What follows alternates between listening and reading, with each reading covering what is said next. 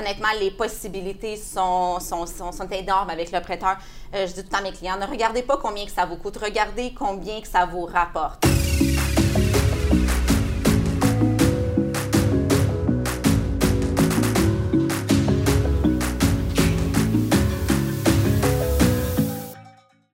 Bonjour, je suis Marion Gozlan, courtier immobilier commercial. J'étais notaire pendant 15 ans en France et euh, aujourd'hui, euh, je suis très intéressée par comprendre le prêt privé. Le prêt privé que je n'ai jamais utilisé dans ma pratique euh, aujourd'hui est très courant. Très courant, mais le prêt privé a une très mauvaise réputation.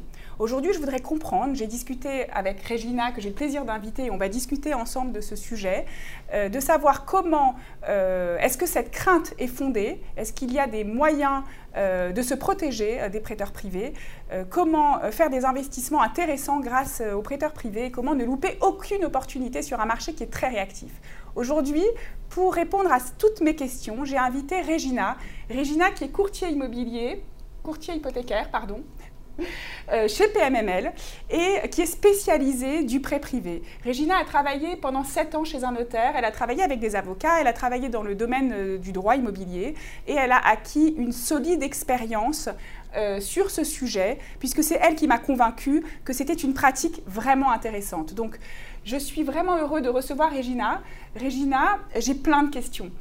J'ai plein de questions parce que vraiment, euh, j'ai euh, une, comme beaucoup de, monde, je, suis très méfiante par rapport à ce prêt privé et j'aimerais comprendre comment, d'une méfiance, ça peut devenir un avantage. Comment, Régina, qui sont les prêteurs privés Qui peut être prêteur privé au Québec? Comment ça fonctionne? C'est une excellente euh, question, euh, Marion. Merci de me recevoir aujourd'hui.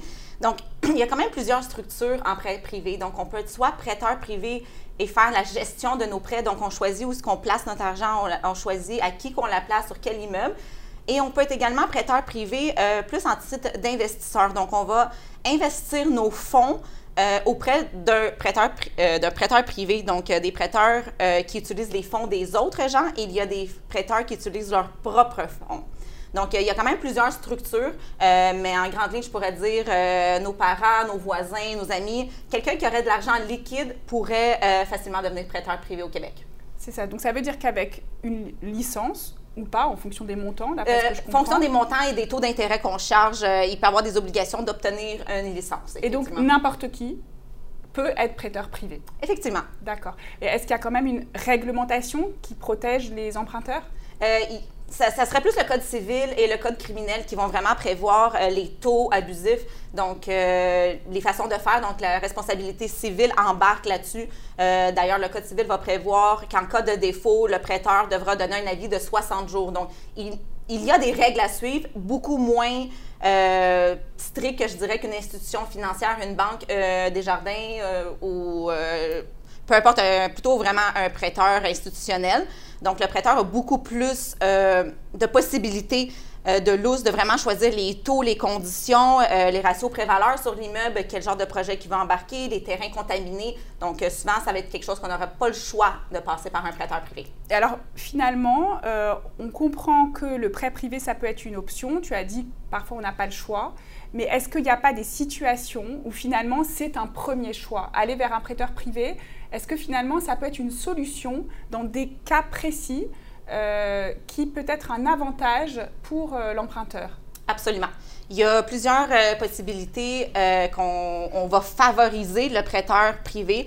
D'ailleurs, dans un achat rapide, donc une propriété qui est hors marché, n'est pas listée, on a un bon deal, comme qu'on dit, on est prêt à aller de l'avant, on va souvent utiliser le prêteur pour l'acheter l'immeuble, donc, avoir les fonds disponibles, vu qu'un prêteur privé est capable d'avoir les fonds disponibles en 72 heures euh, après l'étude de dossier, donc quelque chose qui va Ça veut dire que là, dans un marché aujourd'hui qui va extrêmement vite, c'est un, avantage de pouvoir... C'est un avantage. Parce que le tu dis que le déblocage des fonds, c'est 72 heures. Euh, je te dirais qu'un traitement de dossier peut se faire en 72 heures de l'acceptation au déboursé.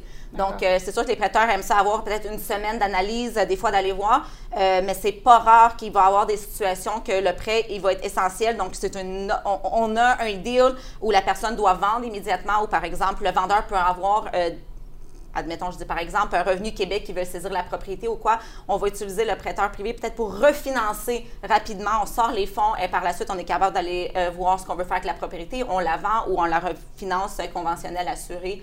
Donc, de voir c'est quoi qu'on veut faire avec la propriété. Donc, ça veut dire qu'on peut refinancer derrière avec une banque traditionnelle un prêt qu'on a eu par un prêteur privé. Absolument. Donc, ça veut dire que ça, ça permet rapidement de pouvoir avoir une opportunité et peut-être après de rentrer dans un cycle classique de prêt traditionnel. Effectivement. Euh, le petit point I que je dirais qu'il pourrait avoir, c'est avec, euh, euh, l'assurance de prêt SCHL.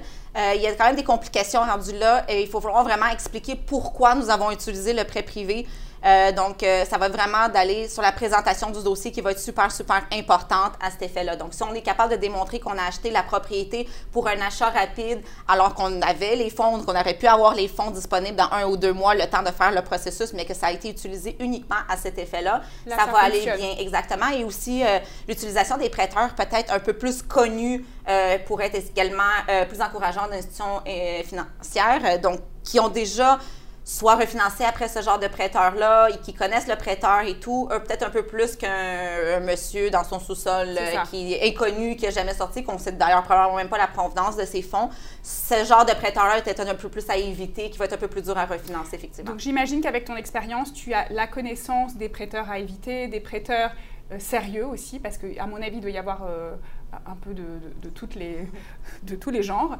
Euh, et alors moi, en tant que notaire, dans mon parcours précédent, je rédigeais beaucoup de clauses, je protégeais des créanciers, je protégeais des emprunteurs, on mettait en place les garanties avec les défauts de paiement, etc. Donc j'ai une pratique de ça.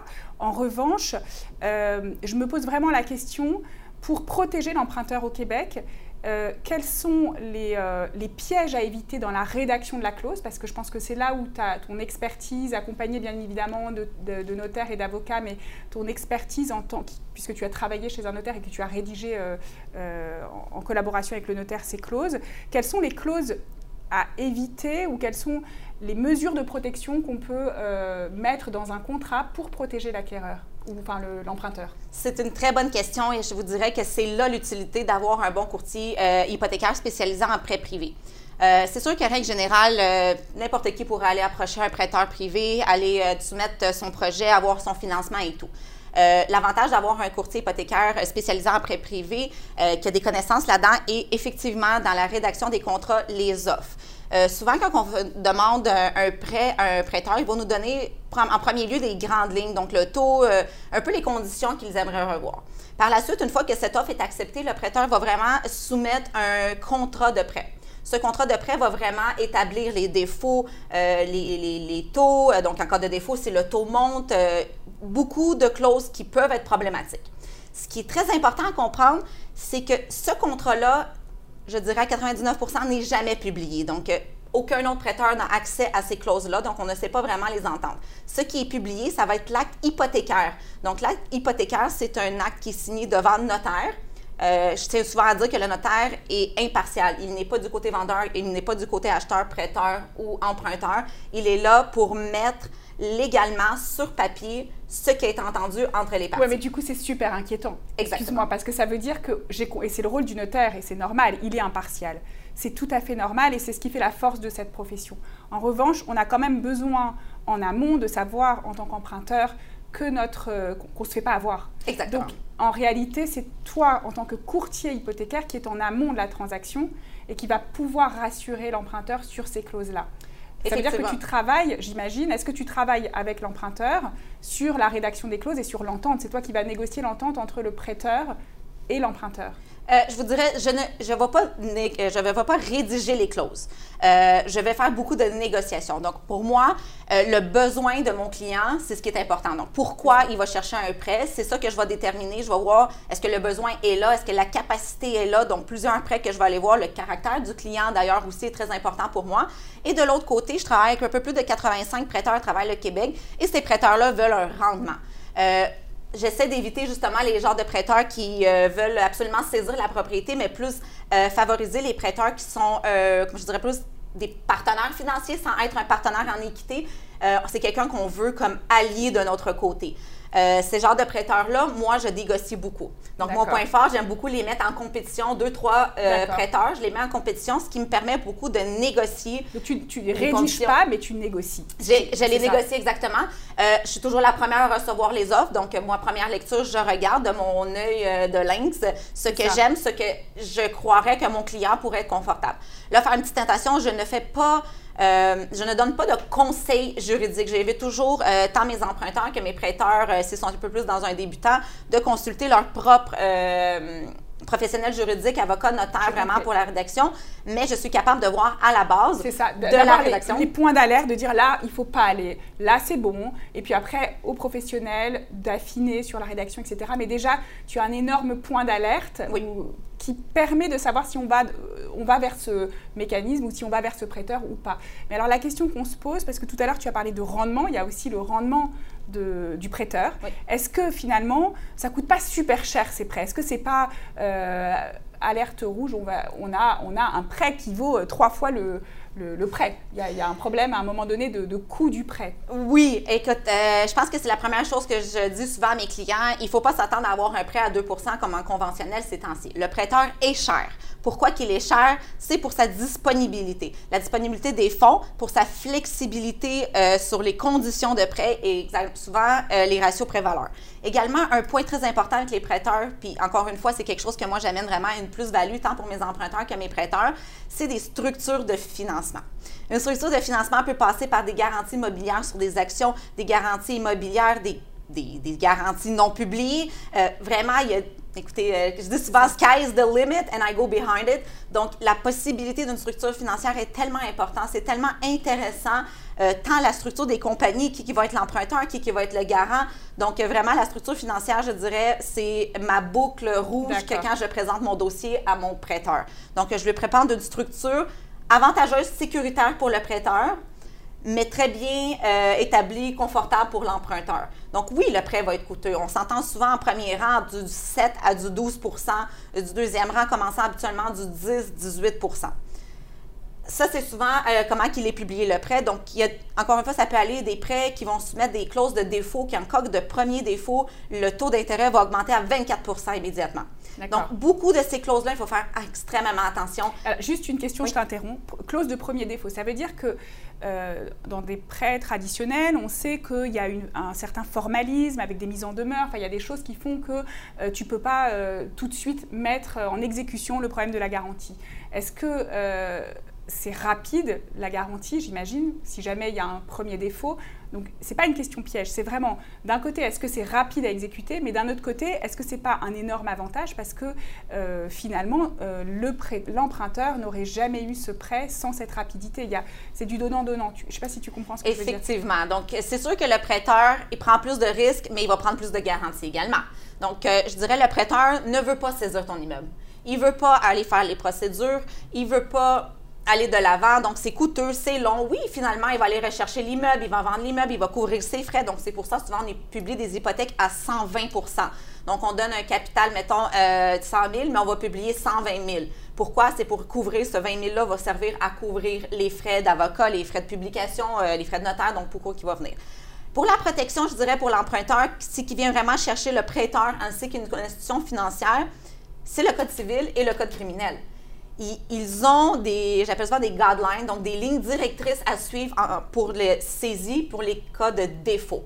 Donc, oui, mais en même temps, ils peuvent être amplifiés par l'emprunteur. Donc, par exemple, admettons un premier défaut ou un chèque euh, sans fonds, donc un NSF euh, bien connu, à une institution financière, ça peut être 50 Donc, après ça, l'institution t'appelle, il faut repayer et tout. Un prêteur privé, sans exagérer, pourrait me demander 750 dollars en défaut. Donc, si on n'a pas payé le premier, on finit par trouver les fonds pour payer le 7, admettons le 7 du mois, on ajoute 750 dollars là-dessus. La problématique, c'est qu'il reste moins de 30 jours pour le prochain paiement des intérêts du prêt. Ce qui vient problématique, donc c'est souvent un red flag, un drapeau rouge pour le prêteur lorsqu'on tombe. Ce qui j'amène beaucoup, encore une fois, l'avantage du prêteur privé, c'est la communication. Si on pense tomber en défaut, que nous n'avons pas les capacités appelez votre prêteur. Appelez-moi au pire. Si vous avez fait affaire avec moi, je vais parler au prêteur, on va trouver une solution. Mais la pire chose, c'est de tomber dans un NSF, de soulever des drapeaux rouges. Euh, le prêteur commence, euh, je pourrais dire, euh, un peu plus stressé, un peu plus craintif, donc il n'aime pas cette situation-là.